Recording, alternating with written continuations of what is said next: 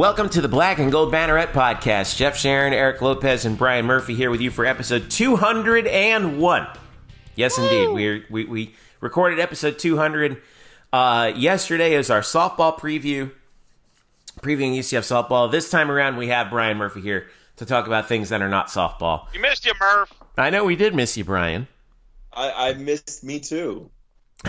we've got uh, the uh, we've got the artist formerly known as National Signing Day to talk about uh, here on the uh, Black and Gold Banneret podcast. We'll also catch you up on basketball, uh, men's and women's. In fact, the women right now are, as we record this on Wednesday night, are leading Tulsa by 14 in the fourth quarter.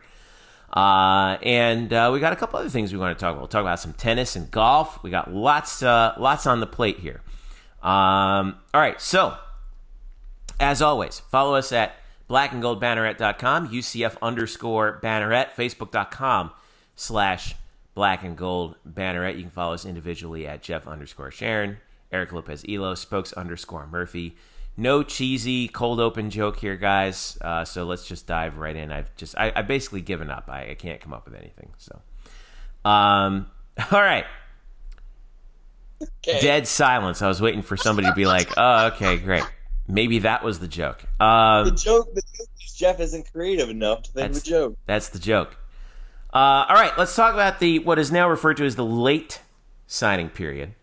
Uh, UCF adds officially, uh, let's see, one, two, three, eight guys. Although two of them, I think we've have already actually been, like you know, not it's not a secret basically, but um, and we're not going to break this down too much. Uh, we'll have some more recruiting stuff in the coming days. But um, Murph, you were there at uh, at, at, the uh, press conference as UCF wrapped the 2020 class. Um, the big hit here was quarterback Parker Navarro, six foot tall passer out of uh, Desert Vista High School in Phoenix, Arizona.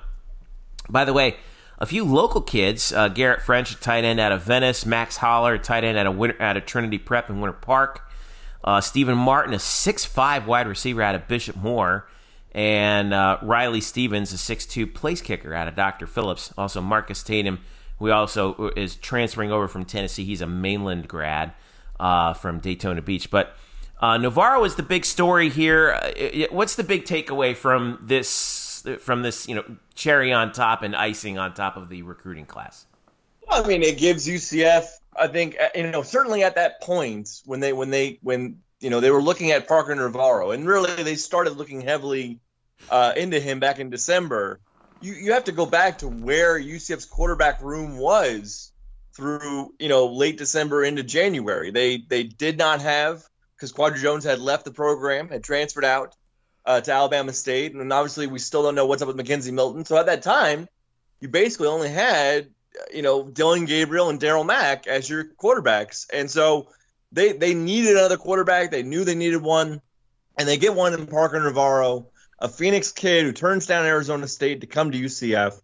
Um, you know, an undersized kid at you know, I think only six foot uh, but very athletic. You know, uh, can can run really. You know, is, is very uh, out of the pocket quarterback. Uh, really talented in that aspect. Uh, strong arm though as well. Um, but now with with you know Quadry Jones is back, which we found out today he's officially back on the roster. And Navarro, you're like, well, UCF has maybe a little bit more depth than they imagined. Um, but you know, Navarro's the big takeaway out of today. Obviously, they got the second guy who the second I would say you know scholarship uh, recruit uh, that, that that signed signed today uh, was the tight end uh, Zach Zach Marsh Wohan, uh, big, uh, you know, burly six foot five guy, and you watch his tape, you can you can tell just how much bigger he is than any most kids on the field. And because he used to be a wide receiver growing up, he does have some of those movement skills that still exist inside of his big frame. So you could see him being a matchup uh, a matchup guy in the slot or out wide, uh, and that's what they hope to you know that's what they hope to that he brings. However, again, at the tight end position, considering that UCF does have you know, Jake Hess Jake Hescock back, uh, they have, they signed two freshmen uh, in the early signing period, and now also with Wohan, they're pretty deep. It looks like they're pretty deep there for the future as well. I do encourage everybody to take a look at the video that UCF posted on the Zach Marsh Wohan guy. This guy's this guy's a tight end, six five tight end. He's lining up on the outside, and just it, it's it's not fair. It's not fair to the rest of those kids out in California. It's really it's really funny to watch. Actually, it's co- it's eye comedy. It's not a put down, but the way his body compares to the other kids on the field, he looks like an offensive lineman who's running a route. But it's just because he looks so much bigger than them. I know. Uh, it's, it's pretty crazy. So, so I the um, you got to talk to Josh Heupel uh, at the press conference uh, today, and there were a couple of things. Well, first, let's. Um, we got a few bites here that we can play for everybody, but I, I want to. Most of them are basically updates on guys who are already. Well, they're all updates on guys who are currently already on the ice. So Let's start with. Let's start with the Quadry Jones situation. He uh, basically Heupel announced that he is back um, officially now. Um, you know, checked out Alabama State. Turns out he didn't like it as much. Decided to come back. Let's go ahead and play the bite right now. Here's uh, Josh Heupel talking about uh, Quadry Jones.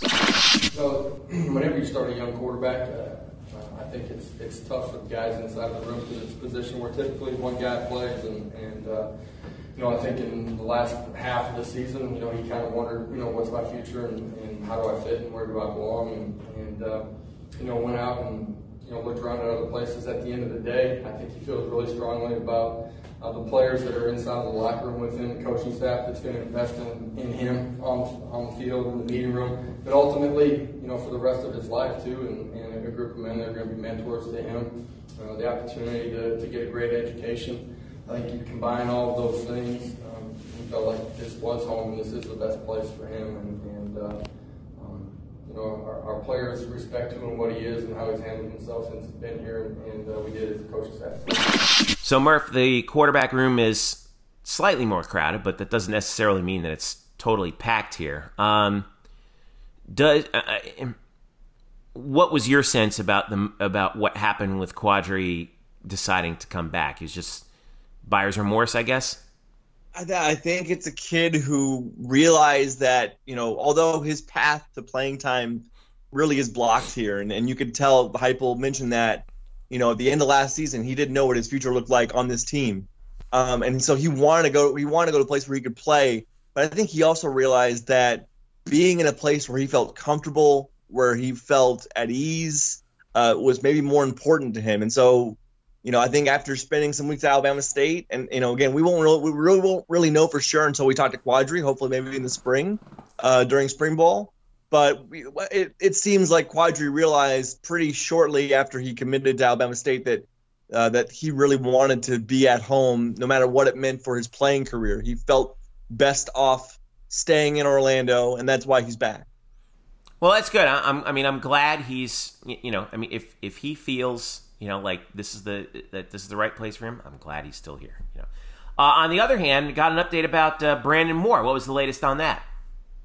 Well, here's uh yeah, I had, I had to ask Josh Heupel about Brandon Moore because we really haven't talked about Bam much at all this season. Obviously, as he's been rehabbing uh, his ACL injury from the first game of the year.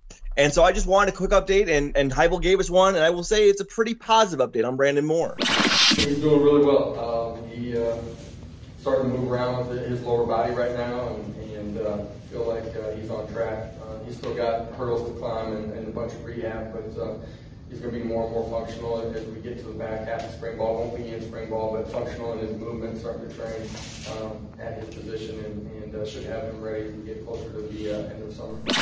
There's Josh Heupel talking about cornerback Brandon Moore. We'll not see him in the spring, but you heard there at the end of the clip they would like to get him going and think he'll be ready to go near the end of summer. So I guess check back in uh, sometime in late July or August to see where Bam Moore is. But it sounds like uh, he's, he's he's on the right track at least. What was the actual? I can't remember. What was the actual injury he was diagnosed with, or did they reveal he that? Tore his, he tore his ACL and I believe also dislocated his kneecap. I believe that was the only damage sustained in his injury. Okay, but I mean, it sounded to me like you said, like he was pretty optimistic about it. I have no reason to doubt him on that. And then finally, speaking of optimism, uh, McKenzie Milton. What was the latest update on him? Well, obviously, anytime we to talk to Heupel after a couple months, we're going to ask about Milton. And certainly, McKenzie gave us an update recently about moving out of his you know big bulky brace into the more uh, sports specific you know uh, flexible brace. So we just asked Heupel today about what he thinks about that new development with McKenzie and really how he you know judges you know, where he's at in his in his, in his recovery. Uh, the first thing you take is just as a human being, I'm so excited for him, and, and uh, just seeing him.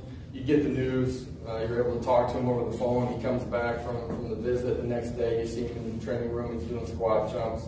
Like those hurdles, those are, are phenomenal. You know, a couple days ago he's changing out his brace from one that's a little bit restrictive to one that gives him full functional movement to do everything that he would want to do. And uh, those are great moments in, in the, the mountains that he's had to climb from, from where this whole thing started. And, and uh, I don't think any of us can appreciate how far he actually has come and, and uh, you know, the mental toughness it takes, the physical toughness too, but the mental toughness to just get up and fight every day.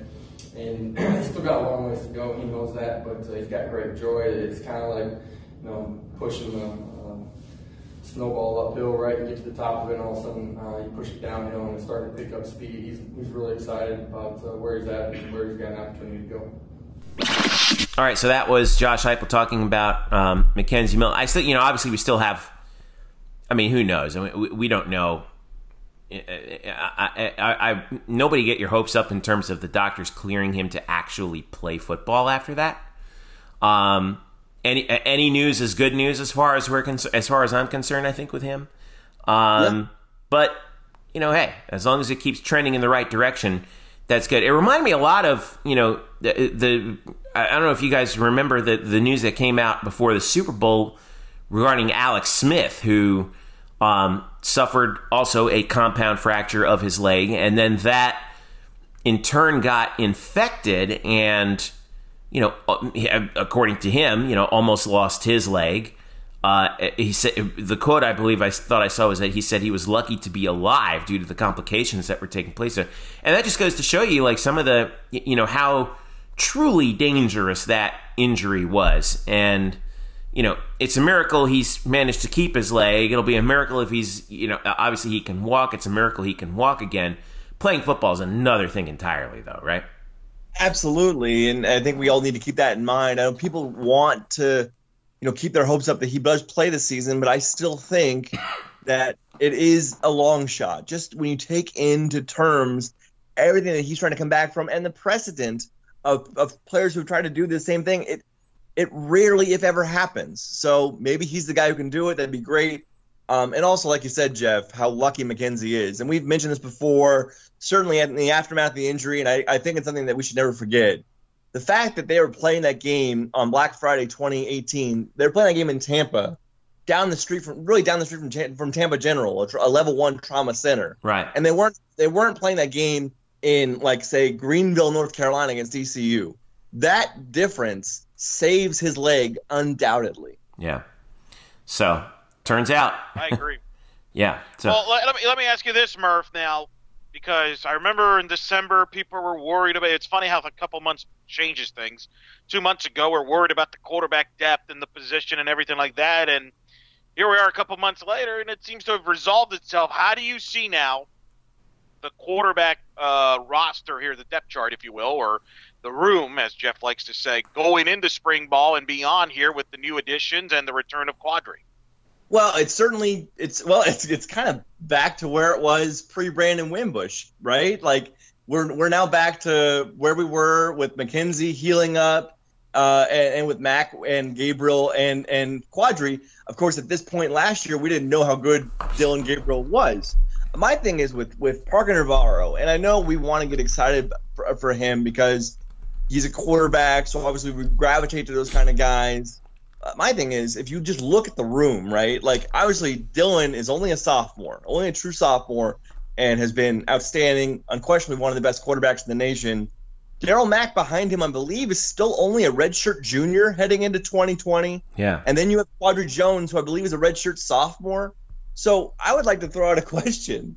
Uh, what are the odds we see Parker Navarro play in a game of any meaning, uh, uh play any down in a game that has any significant meaning before 2022? Because well, I would say they're low. well, you know, I, I think I speak for. Um, well, it, it's Darriel. By the way, is going to be a redshirt junior this year. You're right about that. The Yeah. I think a lot of people were kind of possibly thinking that you know that he might transfer, and you know, given given the situation with you know Dillon Gabriel's emergence, um, obviously we haven't heard any, uh, you know, the tran- we have he's he has not entered into the transfer transfer portal at all. So I wonder, you know, if this year that the goal is going to be it's going it's going to be a race between Darriel Mack and uh, and and Dillon Gabriel to see, you know, who who's going to be the starter. no, Uh, no, no, no. Gabriel, Wait, wait, Gabriel wait, wait, start. wait. well, Start. well, He start. no. No, he start. Jeff, Jeffrey, what are you doing? Jeff, Come what are you doing? Stop it. Yeah. Well, well, okay. Well, well, put yourself in Darriel Mack's shoes. Okay, You- you're not. You're. It's February. You're gonna. You're gonna just accept that now.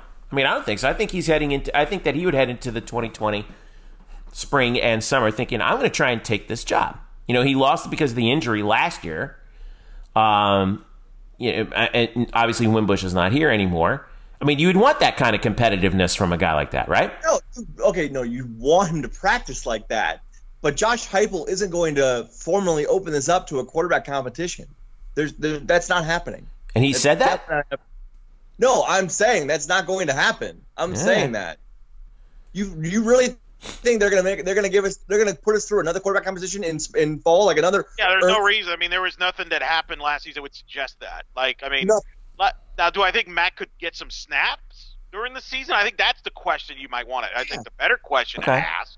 But I don't think he. Yeah, I think this is Dillon Gabriel's team now. Start. I mean, I, I really Mack is in Mack is in a contest with to be to be the, the lead backup, and, and and even if he doesn't get that, Mack because of his size and athleticism, he is very he's va- still valuable with those direct snaps and, just QB sneak stuff and QB draw stuff that he can run. And we saw a lot uh, more of that later in the year too. I wish we saw more of it earlier, but yeah.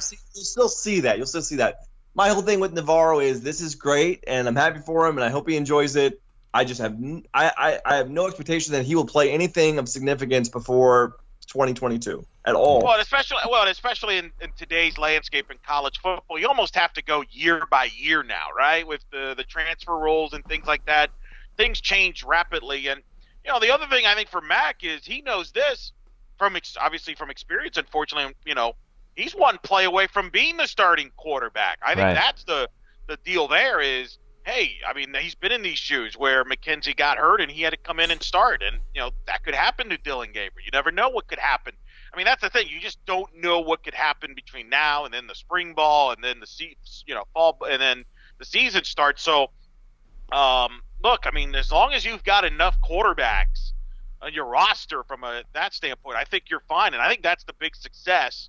You know, who knows about this class? Who's going to be good and who's not? But I think if you're Josh Heupel and UCF, you feel I think a lot better, don't you, Murph? And you're sleeping better with your quarterback depth chart than you probably did, say, maybe through three months ago. Oh, absolutely. Well, even you know six weeks ago. I mean, there's no there's no question. I mean, yes, uh, you know, obviously the the the sword of Damocles that hangs over everything in football is if if he stays healthy, and we all know that that that that is not assured for anyone. But I'm just saying, i- is if if Dillon Gabriel stays healthy and does not transfer, you know, nothing that we can really predict. If none of those things happen, I mean, he is the starter for this team for at least the next two years and possibly the next three seasons.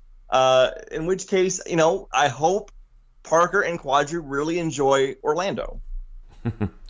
Well, um, well, they might, by the way. I mean, you joke. I mean, No, I don't. Could But I hope they I do. mean, I, I mean, I mean, and remember, I mean, Mack, uh, to my knowledge, is a father too. So It is. there's you got to think about more than football some, sometimes when it comes to your decisions. And so I would argue that getting your degree and, and you know working at UCF is just as important right now, and ma- being prepared for life after football and beyond. to, You know, take care of your Yeah. family.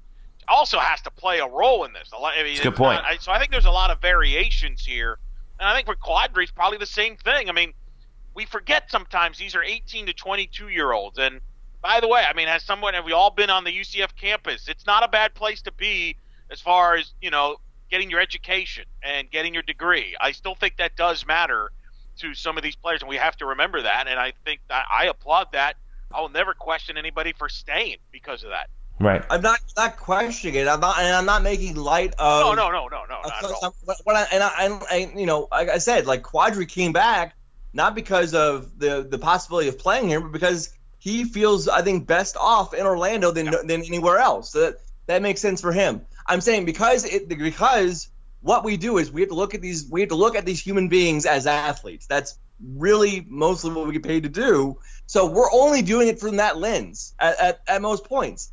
Viewing it through that lens, and I'm not dumb enough to think they're only football players. I'm not. I'm not a meathead says like, well, they have.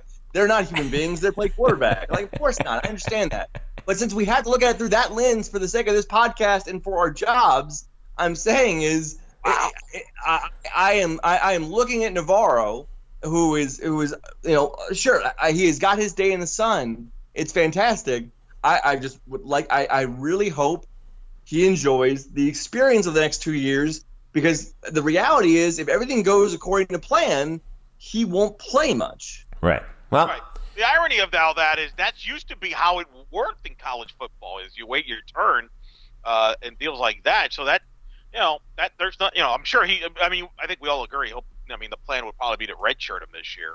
Absolutely. Then, uh, Yeah. Go from there, and you know, I think I, I, I agree. I mean, I think Dillon Gabriel as of now is the guy moving forward, but things change. You never know what happens uh, moving forward, and uh, so we'll see. But uh, hey, look, like I said, it's better to have all these this problems than saying, uh, "Who's our backup again?" Right. it's true.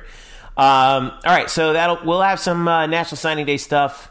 Wrap it up. I'm going to look back at the class from five years ago. Add that to our database in there. Be sure to look at that. Murph, you got an article up there as well, kind of wrapping things. And uh, I guess we probably won't hear anything from here on until uh, until the beginning of spring football. So um, Sounds like that'll happen at the end. It'll start at the end of the month, Right. Which is early, earlier than usual, but sounds like they'll start doing formal spring spring ball practice uh, sometime this month. All right. So we'll be keeping an eye on that. By the way, a little breaking news before we go to break. Taco Fall played one minute tonight for the Boston Celtics in their victory over the Orlando Magic and collected one rebound.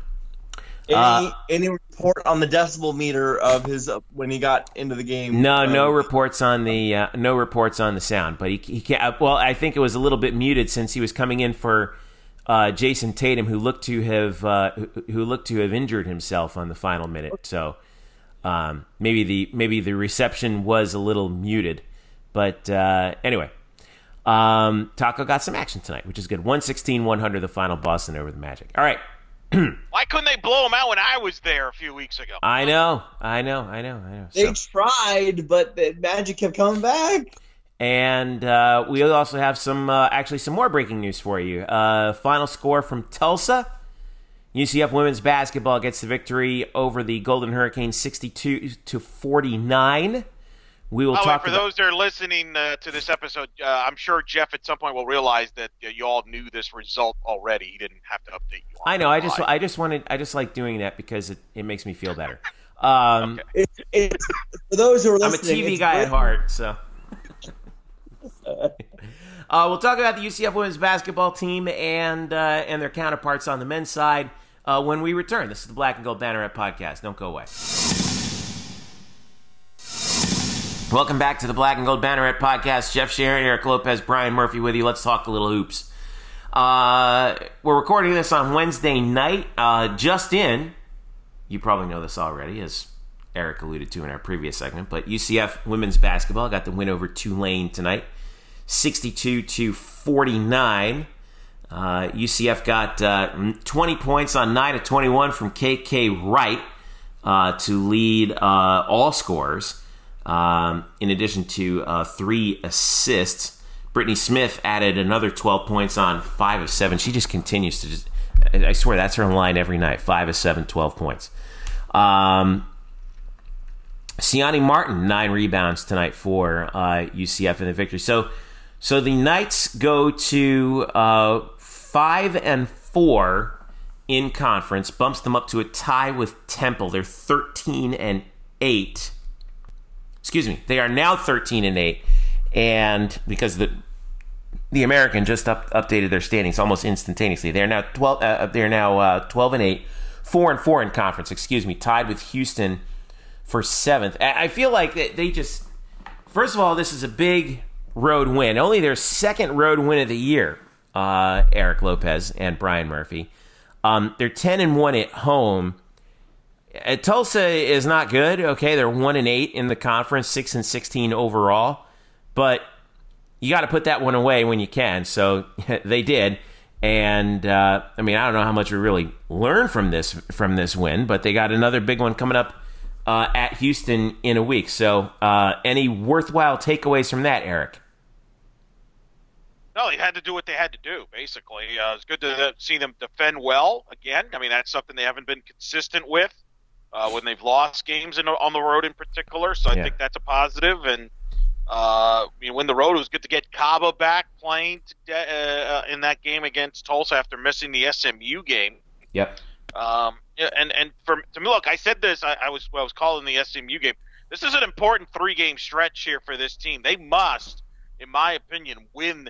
You know, they're two thirds of the way there. They got to win that Houston game a week from the, the on Wednesday coming up here because after that Houston game, they host Cincinnati on February 15th. They host South Florida on Wednesday, February 19th, and then at UConn. So they need, you know, they're two for two so far in this little stretch. They got to win at Houston. I know Houston's played well at home uh, this year, but they, you know, they need to win here and then, you know, take your, you know, chances against Cincinnati and South Florida, and honestly win two of those three because you're probably not going to win at UConn this. Uh, so you really those to me they got to go on a run here to get themselves back in the conversation for the NCAA tournament uh, they, in my opinion, probably have to win out except for the UConn game. Like, I mean, if they're probably going to lose the UConn game, so but other than that, they may have to win out uh, and at least try to get up to that two or three seed going into the conference tournament, so you're in the opposite bracket of UConn. So yeah. I think these are positive steps, and to do that, they got to play well defensively consistently, and I think at least we have seen here for two straight games now they've played well defensively uh, and have been locked in. So it's a good win. They got some help because Memphis beat Temple, uh, or excuse me, not Memphis Temple. I'm sorry, uh, Memphis uh, beat Tulane um, in the women's hoops, I believe, on Tuesday. So that dropped Tulane down a little bit in the standings. So I think it's still wide open after UConn, don't you think, Jeff? Yeah. Well, here's the thing that's going to be key: six of their last seven, like you mentioned are against teams that they are either tied with or behind in the standings. Yeah. And that includes UConn. The only one that's not is Memphis in their second to last uh, in their second to last game. That game's at so so here's here's the deal. The road games in that stretch are at Houston, who they're tied with, at UConn, which you almost have to just throw out, and then at Memphis. So that Memphis is behind them. So all those key games against teams that are ahead of them, and and and I would say I guess we could call them gettable, right? Are at home. Cincinnati on February 15th, that's Saturday. Uh, South Florida on Wednesday, uh, February 19th. Temple on Wednesday, February 26th. And then Wichita State on senior night on March 2nd. So, hey, look, man, now or never, right? I mean, you, you had your tough part of the conference schedule with all those teams on the road in the first half. Now you got to put it together and defend that home court. Like I said, 10 and 1 at home. This is going to be a big stretch here as we as yeah. as we go through February. This is a big month for them. Big month.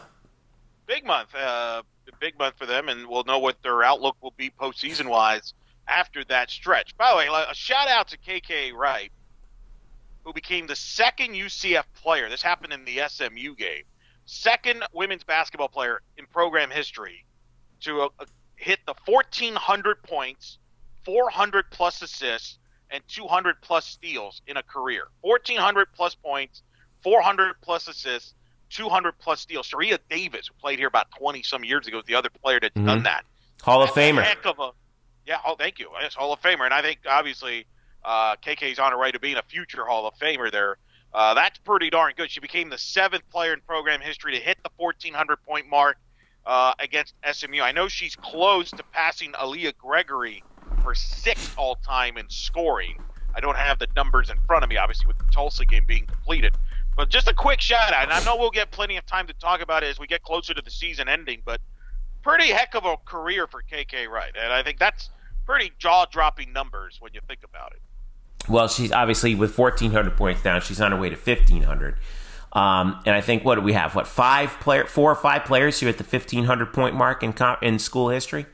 So, I mean, that's some pretty rarefied air right there, and it's only going to continue. And I would imagine that she's the one. She's going to have the ball in her hands a lot in this final stretch. So, um, what will she be able to do with it? We'll just have to wait and see. All right, uh, men's basketball. They, where's that schedule? There it is. They are uh, awaiting their. They're in Greenville. They actually play uh, the Pirates of ECU uh, on Thursday. Uh, if you're, you're, probably listening to this on Thursday, so more likely be tonight, 7 p.m.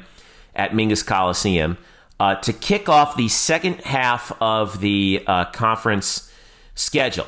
Now, I wrote something on Monday on the site, and uh, I appreciate your compliment, Murph, although as backhanded as it was.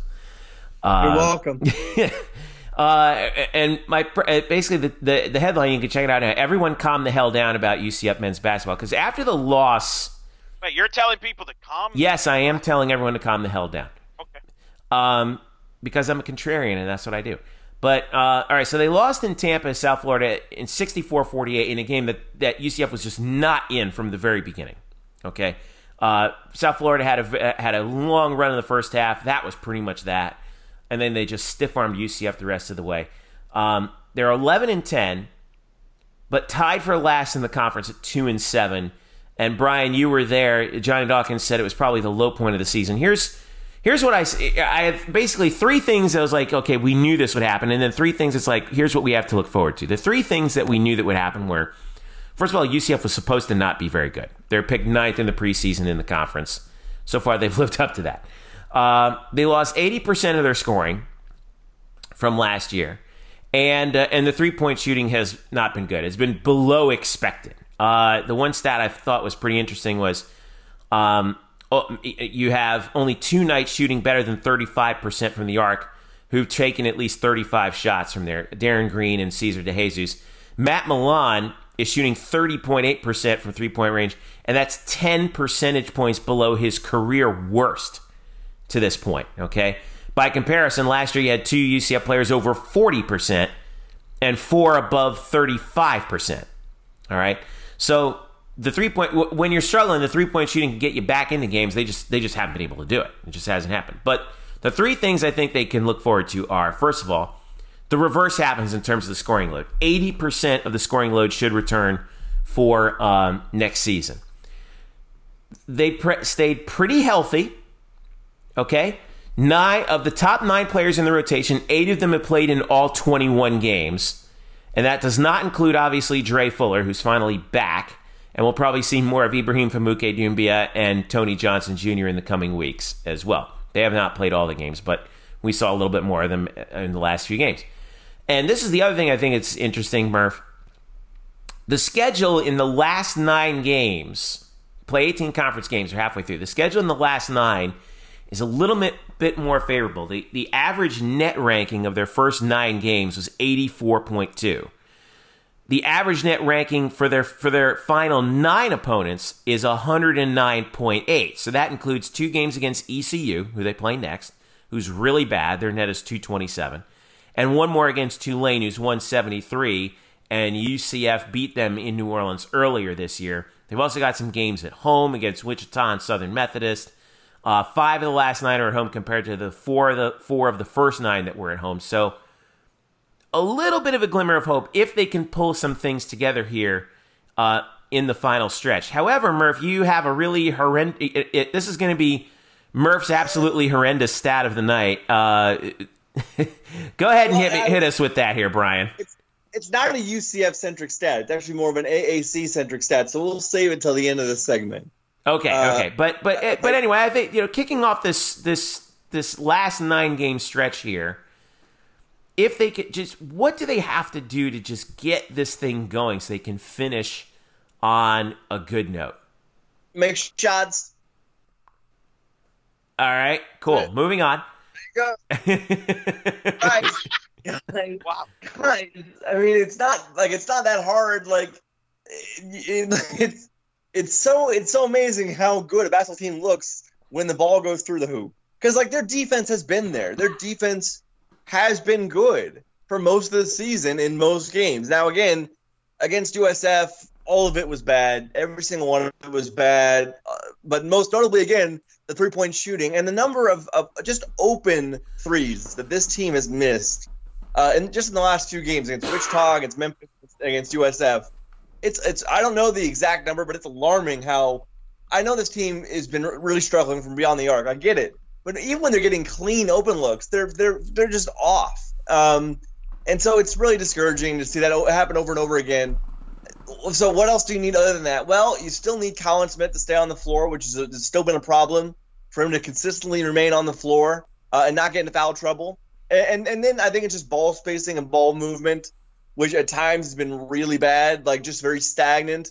They don't run they don't run good sets offensively. But a lot of that's due to the fact that they really don't know, like when everyone's struggling, who do you really try to work to get a guy open especially when Collin's not on the floor because he's got two fouls at the 10 minute mark of the first half. Yeah. So it's really difficult. Again, this is all offensively based because, again, the defense has been, I, think, at least, you know, acceptable, if not better than that, at least acceptable. I just feel but, like they're well below the mean on shooting. It's like, is this mean going to regress at some point? you know? They, certainly guys like like like Darin Green, uh, you know, you know, should be better. Brandon Brandon Mahan uh, you know, is, a, is a, should be a good three point shooter. I, I don't know what's happened with Matt Milon. I, I, I, you know, at this point, you remember he had that few game stretch where he was hitting, and then he's just he's just back into a slump now. And I don't. Part of me wonders with the way this entire season has gone, if he's just not nursing an injury that we don't know about, and that's totally me speculating. So you know, sports sports journalism at its finest. Uh, that's what we're really, here for. But really, I mean, Matt, this is so not what they expected offensively out of Matt Milon. For him to be this bad for a, really the entire season outside of three games a few weeks ago, I, I, I had to think something else is going on with him. And then secondly, uh, well, not secondly, but like you know, fifthly, uh, they don't have you know. Otherwise, when when when he's not hitting and when Darin Green's not hitting, this team doesn't really have a ton of great three point shooters. They have decent shooters, but like Dazon Ingram really shouldn't be taking shots from three. Cesar DeJesus knows that he shouldn't. He is not an outside. He's not an outside jumper guy. Collin Smiths will still hoist a three here and there, but that's really not his strength, even though he wanted to be one. Um, so really, they just need to get better on the outside next year. I think if the defense stays, I don't think the defense will go anywhere. I think the defense will still be good next year. It's just about can you add, you know, five, six, seven more points per game with the guys you're bringing in and the guys you have returning, and hopefully experience pays off there.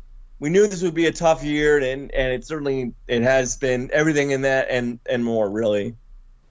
Yeah, well, well, yeah, well, that's that's that's uh, tough. There, they better make some shots in Greenville, uh, Murph, because you know they're going to play East Carolina on the road, and it's kind of a contrast. You know, we talked about UCF doesn't really have that guy to go to to score. East Carolina has that, and Jayden Gardner.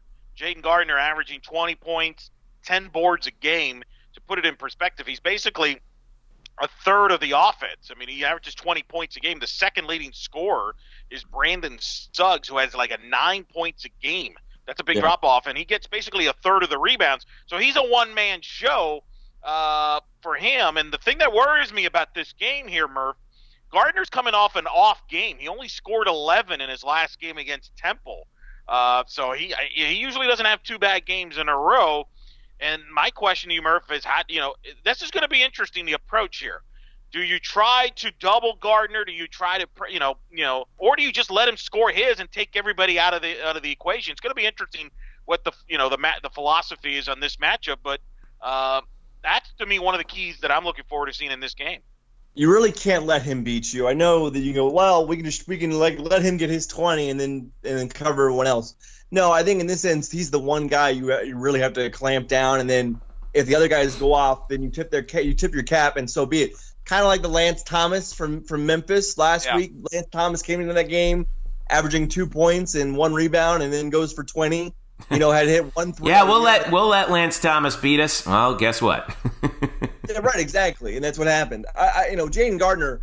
One thing I, I, think that worries me about that matchup is he is tremendous at getting to the line and drawing contact. He has he, he draws about seven fouls per game on average. He takes a ton of free throws per game, and I can just see this being a game where if he drives inside, he could be living at the line, getting Collin Smith back in foul trouble, and then UCF is really in deep trouble if if if he really is controlling the game, which I could see this happening. Right. Well, and then because of that, do you see maybe a tweak in the lineup? Uh, not only you know, not only, not necessarily just because of the struggles on the offense, but maybe the because of that, maybe you try to a, a different lineup to avoid having Collin Smith match up with Gardner there and try to keep him away from foul trouble. Because you're right, Gardner's got 183 free throws in 22. That's like eight a game. I Yeah. mean, this guy is just. I mean, I'm, I'm going to use a baseball analogy just because I know you're excited about baseball season being around the corner. It's a bit of a stretch, but I think he's this good. It kind of reminds me of Mike Trout in the Angels the last couple years, right? You don't you avoid Mike Trout beating you, take your chances with the rest of the line, the roster lineup that's not as good, uh, and they have flaws, so that's why they're not a very good team. But but he's capable of beating you by himself. So I'm curious to see if they t- tweak some of the lineups there uh, to guard him. Well, two things. One, I appreciate the baseball reference for my effort, or for my for my enjoyment. I appreciate it. However, you should know the Angels lineup is very good, and and and I you know it's really the pitching's the problem, but you know, it's the Yes, closest yes. thing I can think of. Anyway, anyway, I, I understand what you're trying to get at there.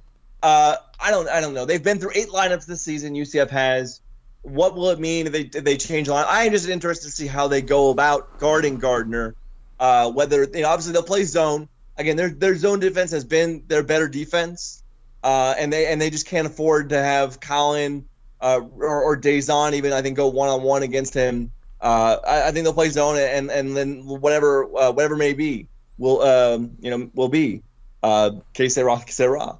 Uh, but I, I, I will you know, I also want to say that if you look at you at, at AAC basketball as a whole, like we watched, I watched Memphis and Temple tonight, and if you watch this conference as a whole, and you and you, you kind of find yourself saying, "This is kind of ugly." uh, this is actually, you know, we talk about how bad UCF has been on offense this year. Did you know that this conference, the American, is the absolute worst among all D1 conferences in two point uh, two point shot percentage? There are thirty. there are thirty two D1 conferences. The AAC is thirty second. Where is this? Where do you find that number? Holy smokes! 46.9%. Three point shooting percentage, they're much better. They're 29th at 31.1. By the way, ECU and UCF, the two worst three point shooting teams in this conference. Awesome. Uh, it, it, it could be just another brick house kind of game where he just, you know. What's the over under? What's the over under? No, but I got it. All right, hang on. Oh, Wouldn't su- wouldn't surprise me if it wouldn't surprise me if it's off the board. But anyway, go ahead, Murph. No, I mean, it, I would say it's probably like one third, like 120 something, like 120 something. All right, let me. See. Let me ask you though, Mary, let me ask you about that stat. That's a pretty impressive stat. I'm not gonna lie. That's pretty. Is really how, good. how much of that is bad offense? How much of that is good defense? Because you have said in previous podcasts when we talked about some of these teams about how good they are defensively. I mean, Memphis, who we saw about a week ago, is third in the country in field goal percentage defense. So how much of that is the fact there's some good defense? Kelvin Sampson's a defensive-minded guy at Houston, for example. Uh, I'm not going to, you know, and things like that. And then you got a team like Tulsa, who's we're going to talk about in a minute, coming to town here. They've played very good defense, only allowing 63 points uh, this season, uh, and have been very good uh, defensively there, and, and only giving up 38% from the field themselves. Uh, defensively, Tulsa has. We'll talk about them, but how much of that is good defense uh, that's contributing to a lot of that? No, it's absolute. I mean, there's definitely. I, I, it's not all bad offense. Like, there's a reason why you know nine teams in this conference. There are nine teams in this conference, UCF included, that rank among the top 75 in adjusted defense. I mean, it's because there's really good defenses on in this conference, and uh, they, they and not all of them play the same defense. Some of them shift defenses. I mean, you'll see Tulsa, Tulsa coming uh, coming in here on Sunday plays a, a, kind of an amoeba defense with a with a kind of a shape shifting man into zone D, which is really difficult to score against. So get ready for that this Sunday. Uh, UCF had trouble. Mer- Merv, we were there last. year. Remember, they had UCF had trouble in the first half yeah, against that defense and had to make big adjustments in the second half. And I think they went inside more uh, or or spread it out, and it got going in the second half and squeaked out a victory. But that was a tough matchup with that defense last year with Frank Haith, and now you know that was with BJ Taco and company there. Yeah. Yeah, UCF uh, won that game 64-62 in Orlando last year. It was uh, about last January. Uh, we should actually can we should we talk about Memphis? Uh, we talk about uh, Tulsa a little bit here because Yeah, I wanted to I want to talk about that because they they just the magical goofus dust is just all over their uniforms right now. I mean they they, they they got the buzzer beater the other night. They're seven and one all alone in first in the conference, fifteen and six. Like they, like they have they're well, I don't know where they put the rabbit's foot, but they are firmly but they, they are they're just having a magical year right now, aren't they? absolutely, and they just beat uh, was it Wichita State on a buzzer beating three. Yeah. by by a kid, a great story uh, by a player for Tulsa whose dad got to see him play for the first time in his life that game. And and that's the first game his dad sees is his son hitting a game-winning three at the buzzer. I mean, it's pretty awesome. And then he broke down at the post-game presser. Um, but no, I mean Tulsa. What's funny about Tulsa is they have they've beaten Houston, they beat Wichita State, they've crushed Memphis. They basically broke Memphis in half. And if the season ended today, and obviously, well, obviously, you know, if the season ended, they would they would be the conference championship. You know, they they would be the conference champion. But uh, you can't assume they win the conference tournament. And let's say that doesn't happen.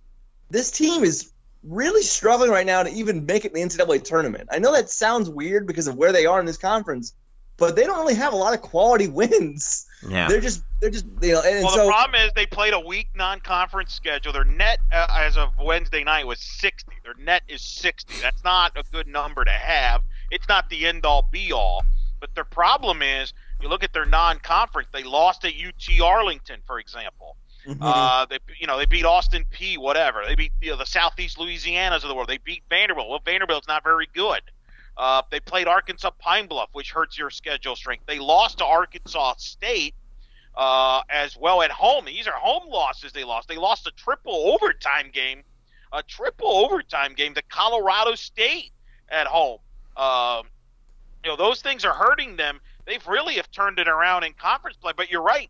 They may have to win the tournament still just to feel comfortable about getting in. And what's even wackier, okay? You talked about the deal. This tells you all you need to know about this year in college basketball. In, in Joe Lunardi's latest bracketology, he's got four teams from the American in, with Tulsa obviously as the projected automatic bid as a Yep. champion.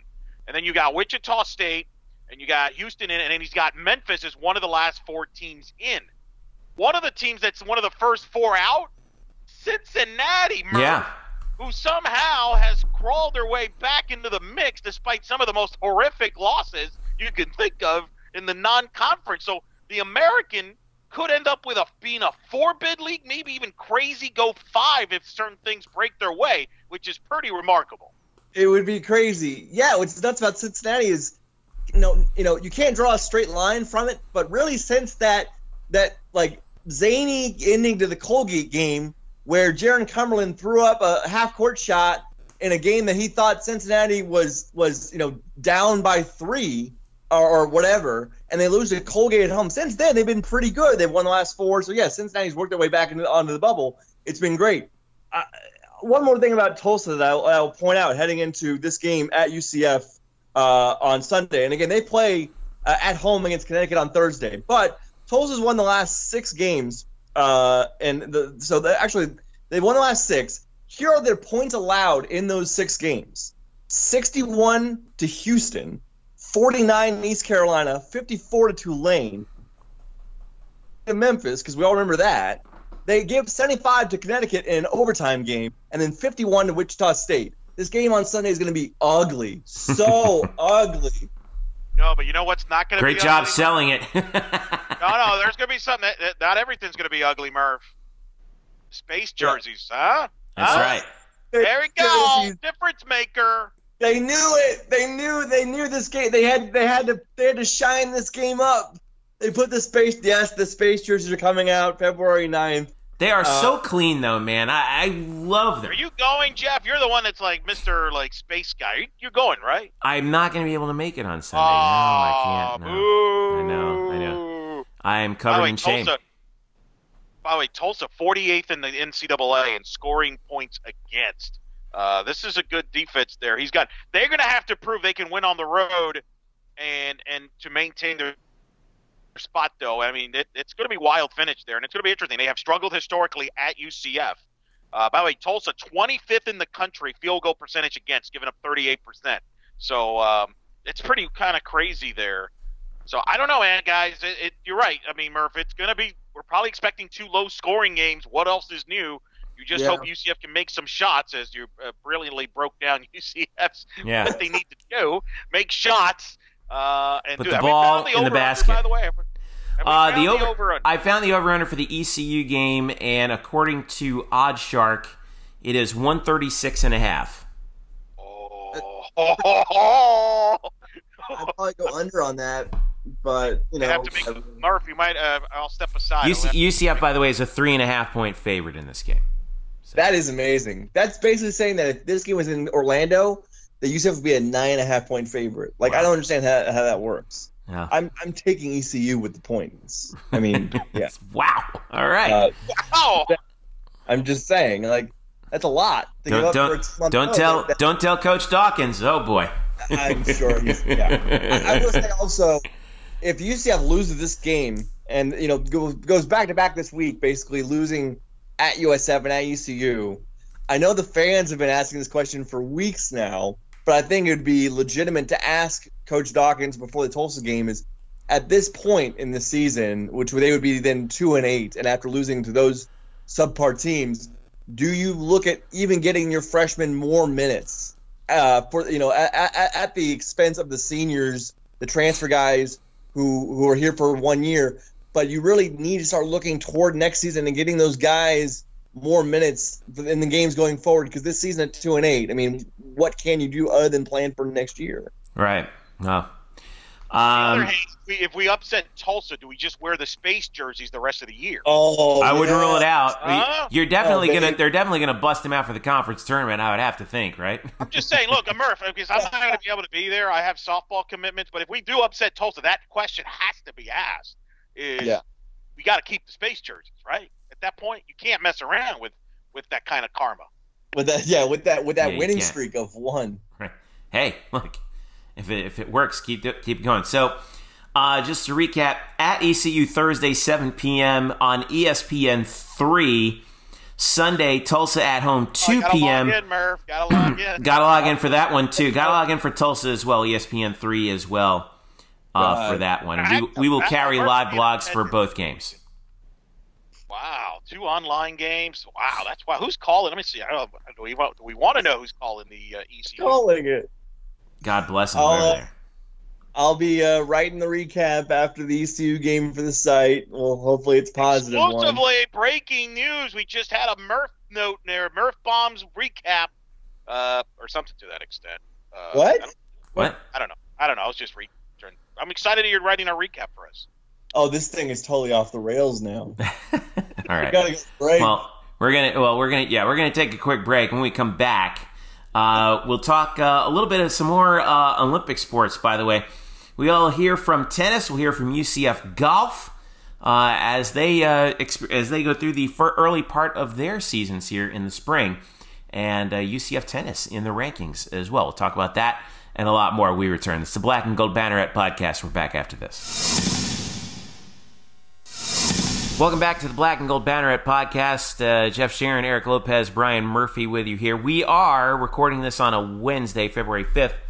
Thursday, February 6th, gentlemen, here we go. UCF softball is in action. Let's go. Season Right. gets underway at home. They have a murderer's row schedule. We're not going to break down the whole thing. Just suffice it to say, UCF is playing every day this weekend Thursday, Friday, Saturday, Sunday. Um, you can listen Indiana, to our six o'clock Thursday night. Yep. All right. They'll be starting on that one. Yep. Uh, you can listen to our special UCF softball preview show. Uh, interviews with Aaliyah White, senior star pitcher for UCF, as well as uh, head coach Cindy Ball Malone. Me and uh, Eric breaking it all down for you. We go over the schedule and a lot more for this team uh, it- I- as well I on an your hour and feed. a So. Got it. You know, all, I've been a very good teammate. I've let you talk baseball all these previous episodes. if I, I just I had to let out a lot of softball content on that episode. Hour and a half, my friend. I have Yep. thrown the gauntlet for next week when we do our baseball preview show. An Yeah. hour and a half, my friend. Do you next have week we will have well we'll we'll do 90 minutes of baseball next week no doubt if, if i don't if Oh, we don't sam is going to get mad at me and i don't want that to happen As, as the baseball aficionado on this podcast, we will not be doing 90 minutes of just baseball on this podcast. We will not. No. all right I, all right I, I forbid it. Wow, challenge accepted uh, we did a ninety minute, brother. That's right. we've got uh, uh, let's talk a little bit about uh, tennis here uh, we talk about a little tennis and golf first of all the women's team uh, they're off to uh, a three and two start, but they are uh, still in the rankings here, and they got a big win over number 18 Texas A&M at home, five to two uh, was the uh, final in that one. Uh, Valeria Zaleva uh, won her singles match. Tatiana Makarova won her singles match. Uh, Evgenia Levashova won her singles match. And UCF, uh, who's ranked number 15 in the country, took down took down Texas A&M five to two. Brian Kaneko, uh, the head coach of UCF women's tennis, uh, was on hand to talk about the postgame match. Here is uh, uh, so here is some sound from uh, Coach Kaneko, courtesy of UCF athletics, following their defeat of the Aggies.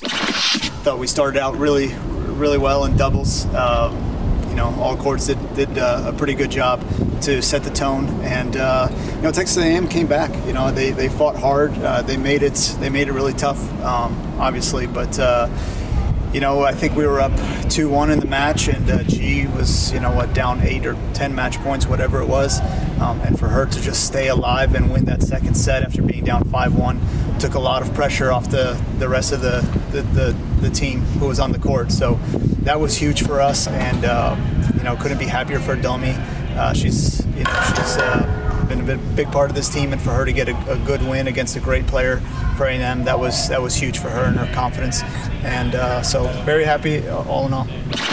All right, head coach Brian Kaneko of UCF women's tennis. They got uh, they have what one, two, three, four in a row at home coming up, uh, including Valentine's Day. Their next match Friday. They have twelve days off. Friday noon against TCU, uh, and they also play uh, Santa Barbara in a, a match that's actually split. The doubles will take place in that ma- for that match on Valentine's Day, and then they play the singles on Sunday. I've never seen that before. I wonder why they're doing that. Um, on Friday, or excuse me, Sunday, February 16th. Also, Nebraska is coming in on February 16th, and Ole Miss on uh, Friday, February 21st. Good start for UCF women's tennis, Eric Lopez. That's right, it is. Uh, and by the way, I got to give you credit. Last week you talked, you threw out some dates of us possibly going out there to the USTA Center. Uh, one date that jumps out, and it's a little ways away, but March 15th, Texas comes to town. They're ranked seventh in the country. That's going to be a big one. Could have a top 15 matchup.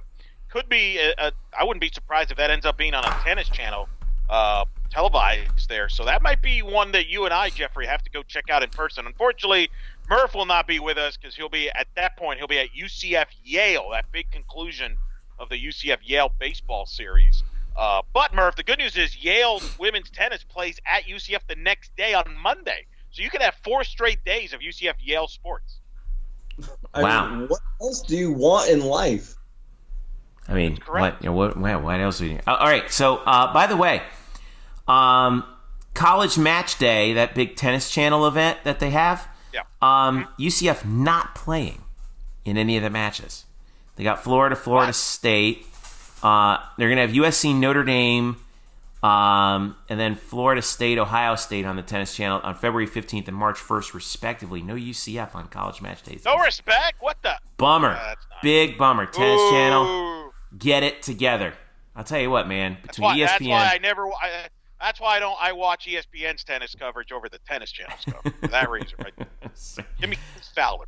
uh, men's tennis. Uh, they are, twenty-five, baby. yeah, three and three. They uh, they uh, took it to Virginia uh, at in Charlottesville, six to one.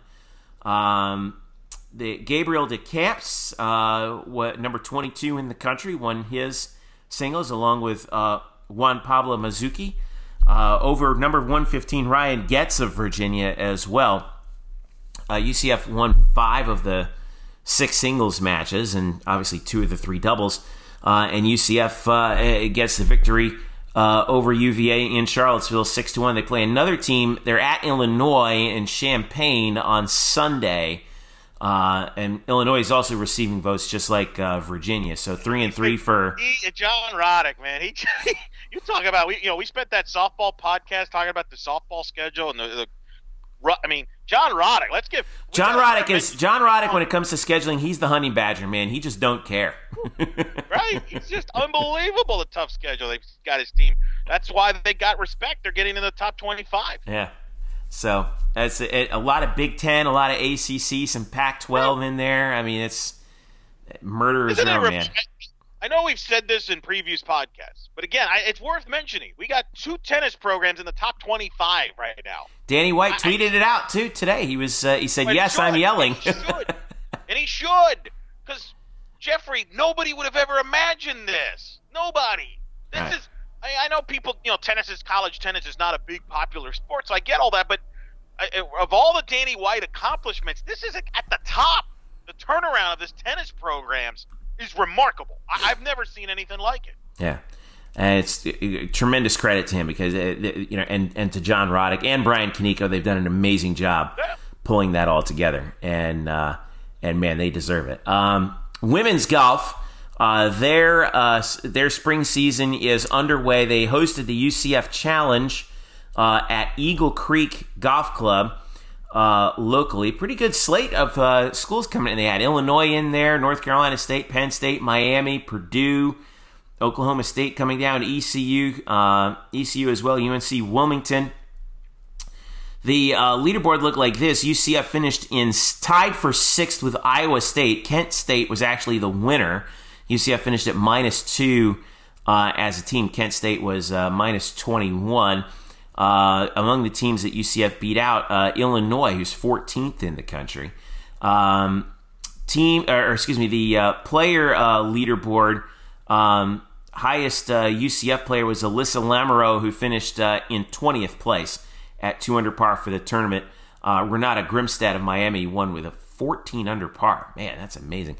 Um, for UCF, uh, Tenrata Pidden uh, she finished in uh, in uh, tied for 21st, uh, as well as Anna Laura Collado was uh, 20 uh, tied for 28th, and, and Elizabeth Moon tied for 33rd. So. so good start for UCF women's golf, and we hear from again.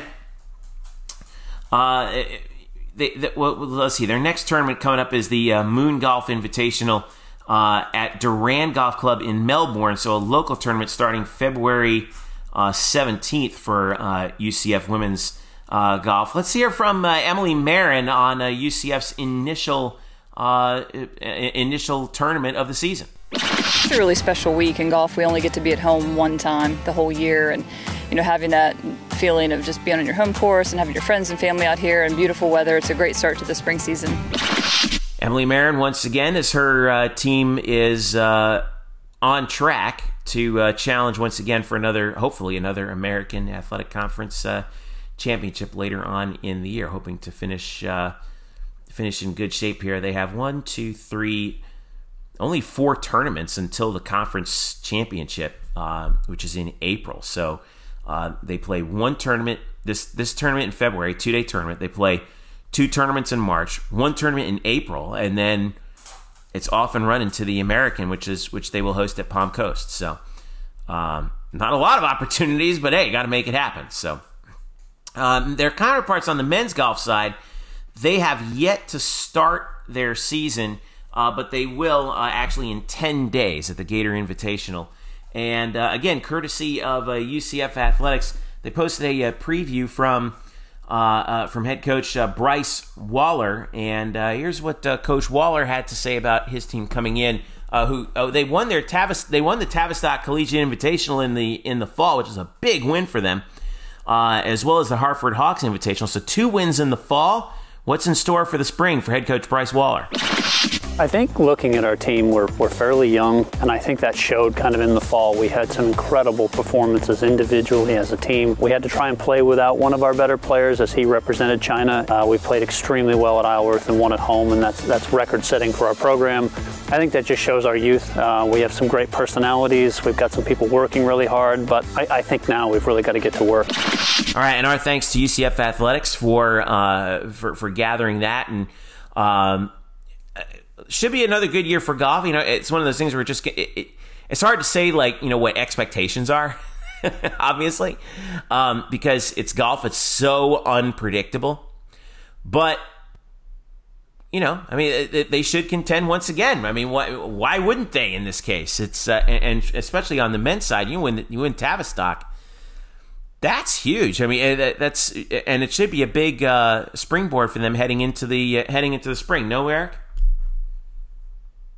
great. Yeah, it should be good springboard and uh, after another successful year. Very quietly, our golf programs are always in the mix, and I expect the men's team who uh, missed the tournament last year, I think they'll bounce back and get back into the mix. And then the women's, obviously, after the great year last year, so it's pretty remarkable. You know, the golf programs uh, obviously have been very solid, always in the mix. Makes sense with Orlando being a big golf uh, city. So uh, we'll just see how they uh, kind of play it out here with uh, the rest of the way. Same thing with tennis too. I always felt like you know there's two if there's two programs that that UCF should be really good at year in year out. It's golf and tennis, and I think we're seeing that come together real quick.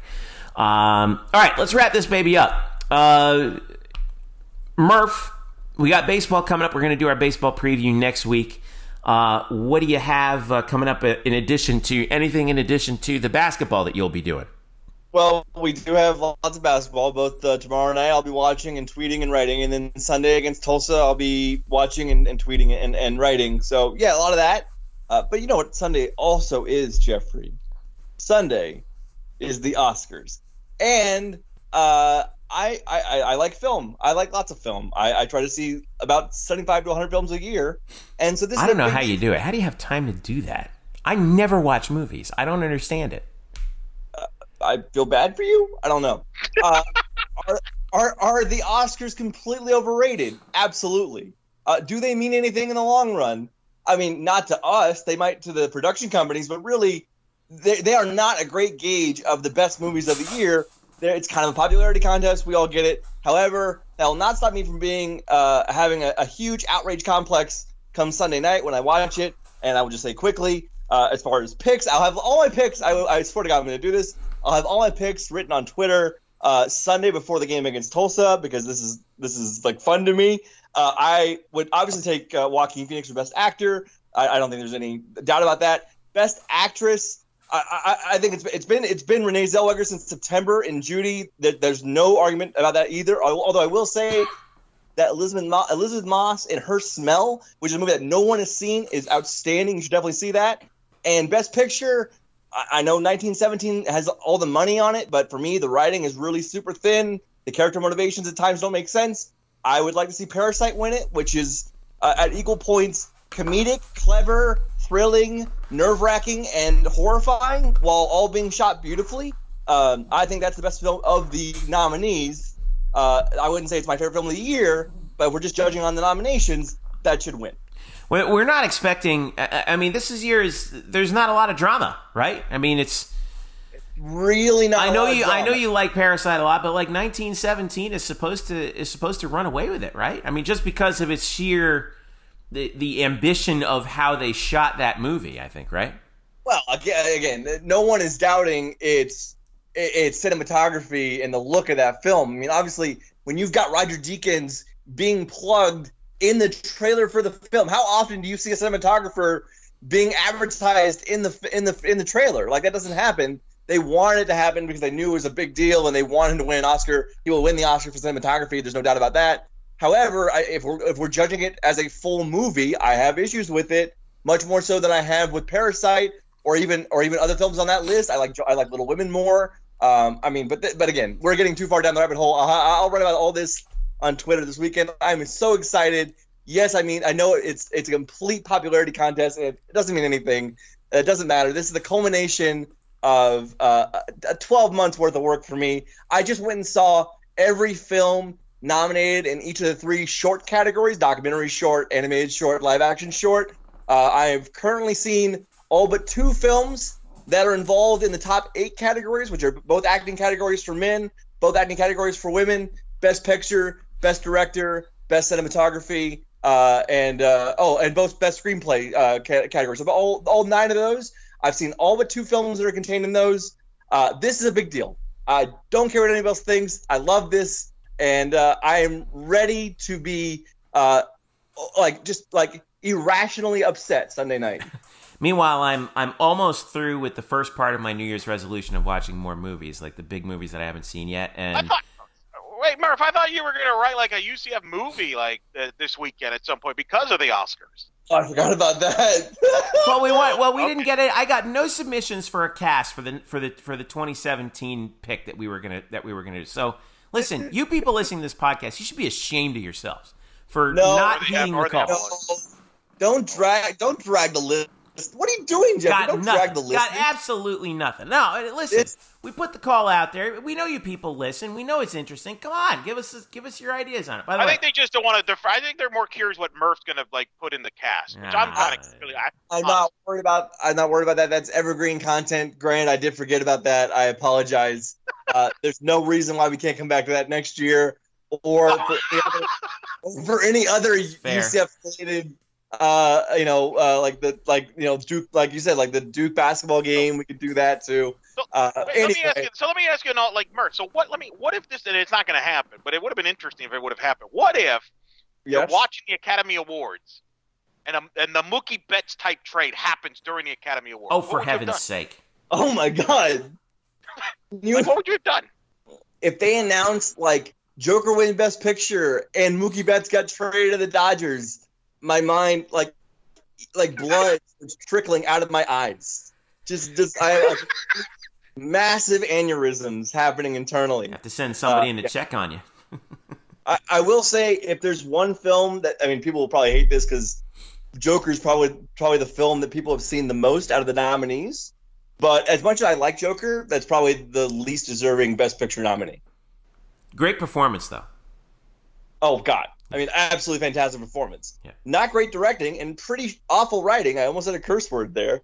Uh, but uh, but look, but look, I, I'm gauging that. I'm gauging that in terms of comparing it to the other films. If you go back, I wrote about Joker in like a five tweet thread back in October. I liked the film, uh, but I think as time has gone on, and I've watched it again this week. Yeah, I watched it again, uh, and then watching all the other films that are nominated uh, it, it clearly probably doesn't deserve to be a Best Picture nominee. There are a ton of films. There are a ton of films that did not get nominated that should have gotten more love. The number one film on my list for that, as far as films that got overlooked, is is by far The Lighthouse, which is a complete acid trip of a film that's not for everybody. But the fact that Willem Dafoe or Robert Pattinson do not get nominated is a sham.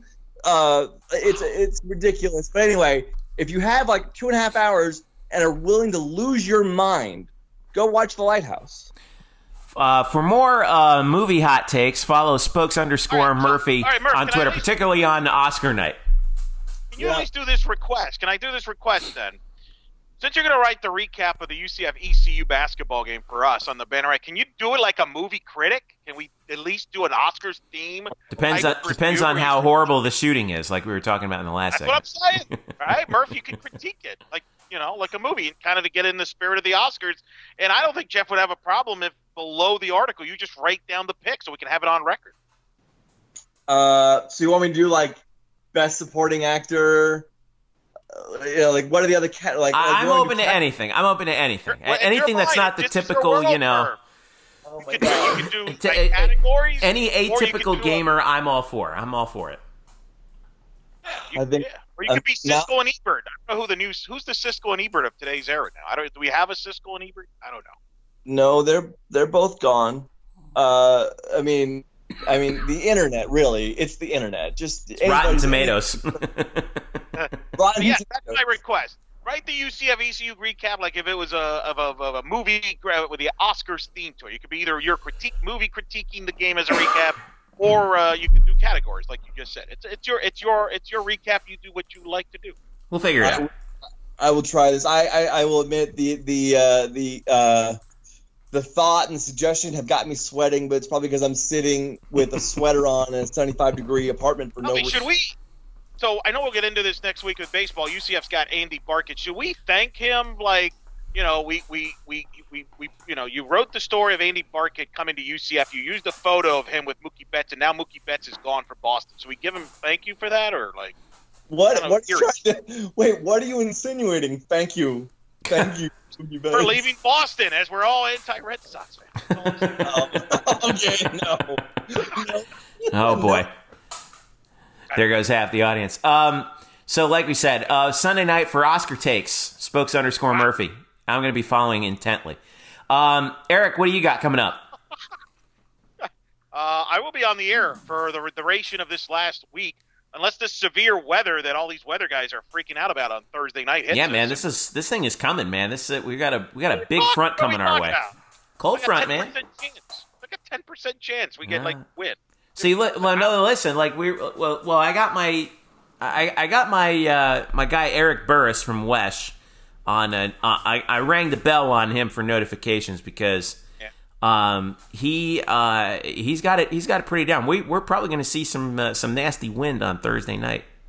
What's So- define that? What is that? Uh, you're talking about well, severe wind. You know, you're talking about some gusts that might be nasty north of here. They're thinking there, there's a tornado watches that are in effect. I mean, it, it could be. Yeah, yeah. So um, now it's not guaranteed that a tornado will happen, obviously, but gave it a five percent chance of happening. uh, well, for now, but let's see. Let's see how the forecast rolls through tomorrow Oh, night. I because, don't you know, know. they've been they're always dead on. Like, Hey, listen, I- listen. no, no, don't Eric. get listen. Don't don't go there with us, Eric. We will Eric. flame you really hard on that. We already did this during the hurricane season. Don't Yes. you dare! Don't start to meteorologists. Don't be that guy. Point is, I'm telling the audience, do not let the weather people freak you out. Go out to softball this weekend. We got UCF hosting the tournament. That's my whole point. Go out. We're gonna have good weather. We're gonna get these games in. If for some reason you can't make it, you could tune in to the Twitch uh, UCF underscore softball. All the information. I will be on the air. I, at least Murph, you can pop in for a couple innings before the basketball game on Thursday and beyond. So I'll be on the softball all weekend long at the complex. Look forward to seeing everybody there. I think our friend Sam Munger even said he might come out. So we want the more the merrier. Don't listen to these weather people. That bad weather is going to be while we're sleeping anyway. So Well, Yeah. Thurs Thursday night into Thursday night into Friday. You're talking like 10 p.m. Thursday night into like the early, early, early morning on uh, on Friday. So we'll see. Sleeping. We're sleeping. Just get out. As long as it gets out of there by 9 a.m., we can play ball. That's All all, right. I'm talking about. We all right? We're playing ball. Make sure you're listening to our previous episode. We went in depth on the softball podcast uh, season preview with Coach Bear, uh, Coach Ball Malone, and uh, Aaliyah White. So I'm, I'm looking forward to it. Looking forward to getting the softball season going. That's where I'm going to be. That's where I'm doing all weekend, regardless of what these meteorologists tell me what to do. all right. Well, all right. God, this is this is really close to. I don't trust scientists. Right. Yes. Science. Cares about that? Anyway. All right. Let's uh, let's wrap this puppy up. Don't forget to follow us at UCF underscore Banneret on Twitter, Facebook.com slash Black and Gold Banneret. Follow me at Jeff underscore Sharon. Follow Eric at Eric Lopez, Elo File Brian at Spokes underscore Murphy. You can check out our Twitter list where we have all of us involved uh, as we roll through the uh, spring. We'll probably have some football stuff coming up as well with um, with the draft coming up. We got a couple guys in the draft combine, in particular Nevelle Clark, uh, Gabriel Gabriel Davis. I'm surprised we have not seen Adrian Killins get an invite to the uh, to the combine. Who knows? Maybe he will. But uh, we're going to be preparing for that as well for football.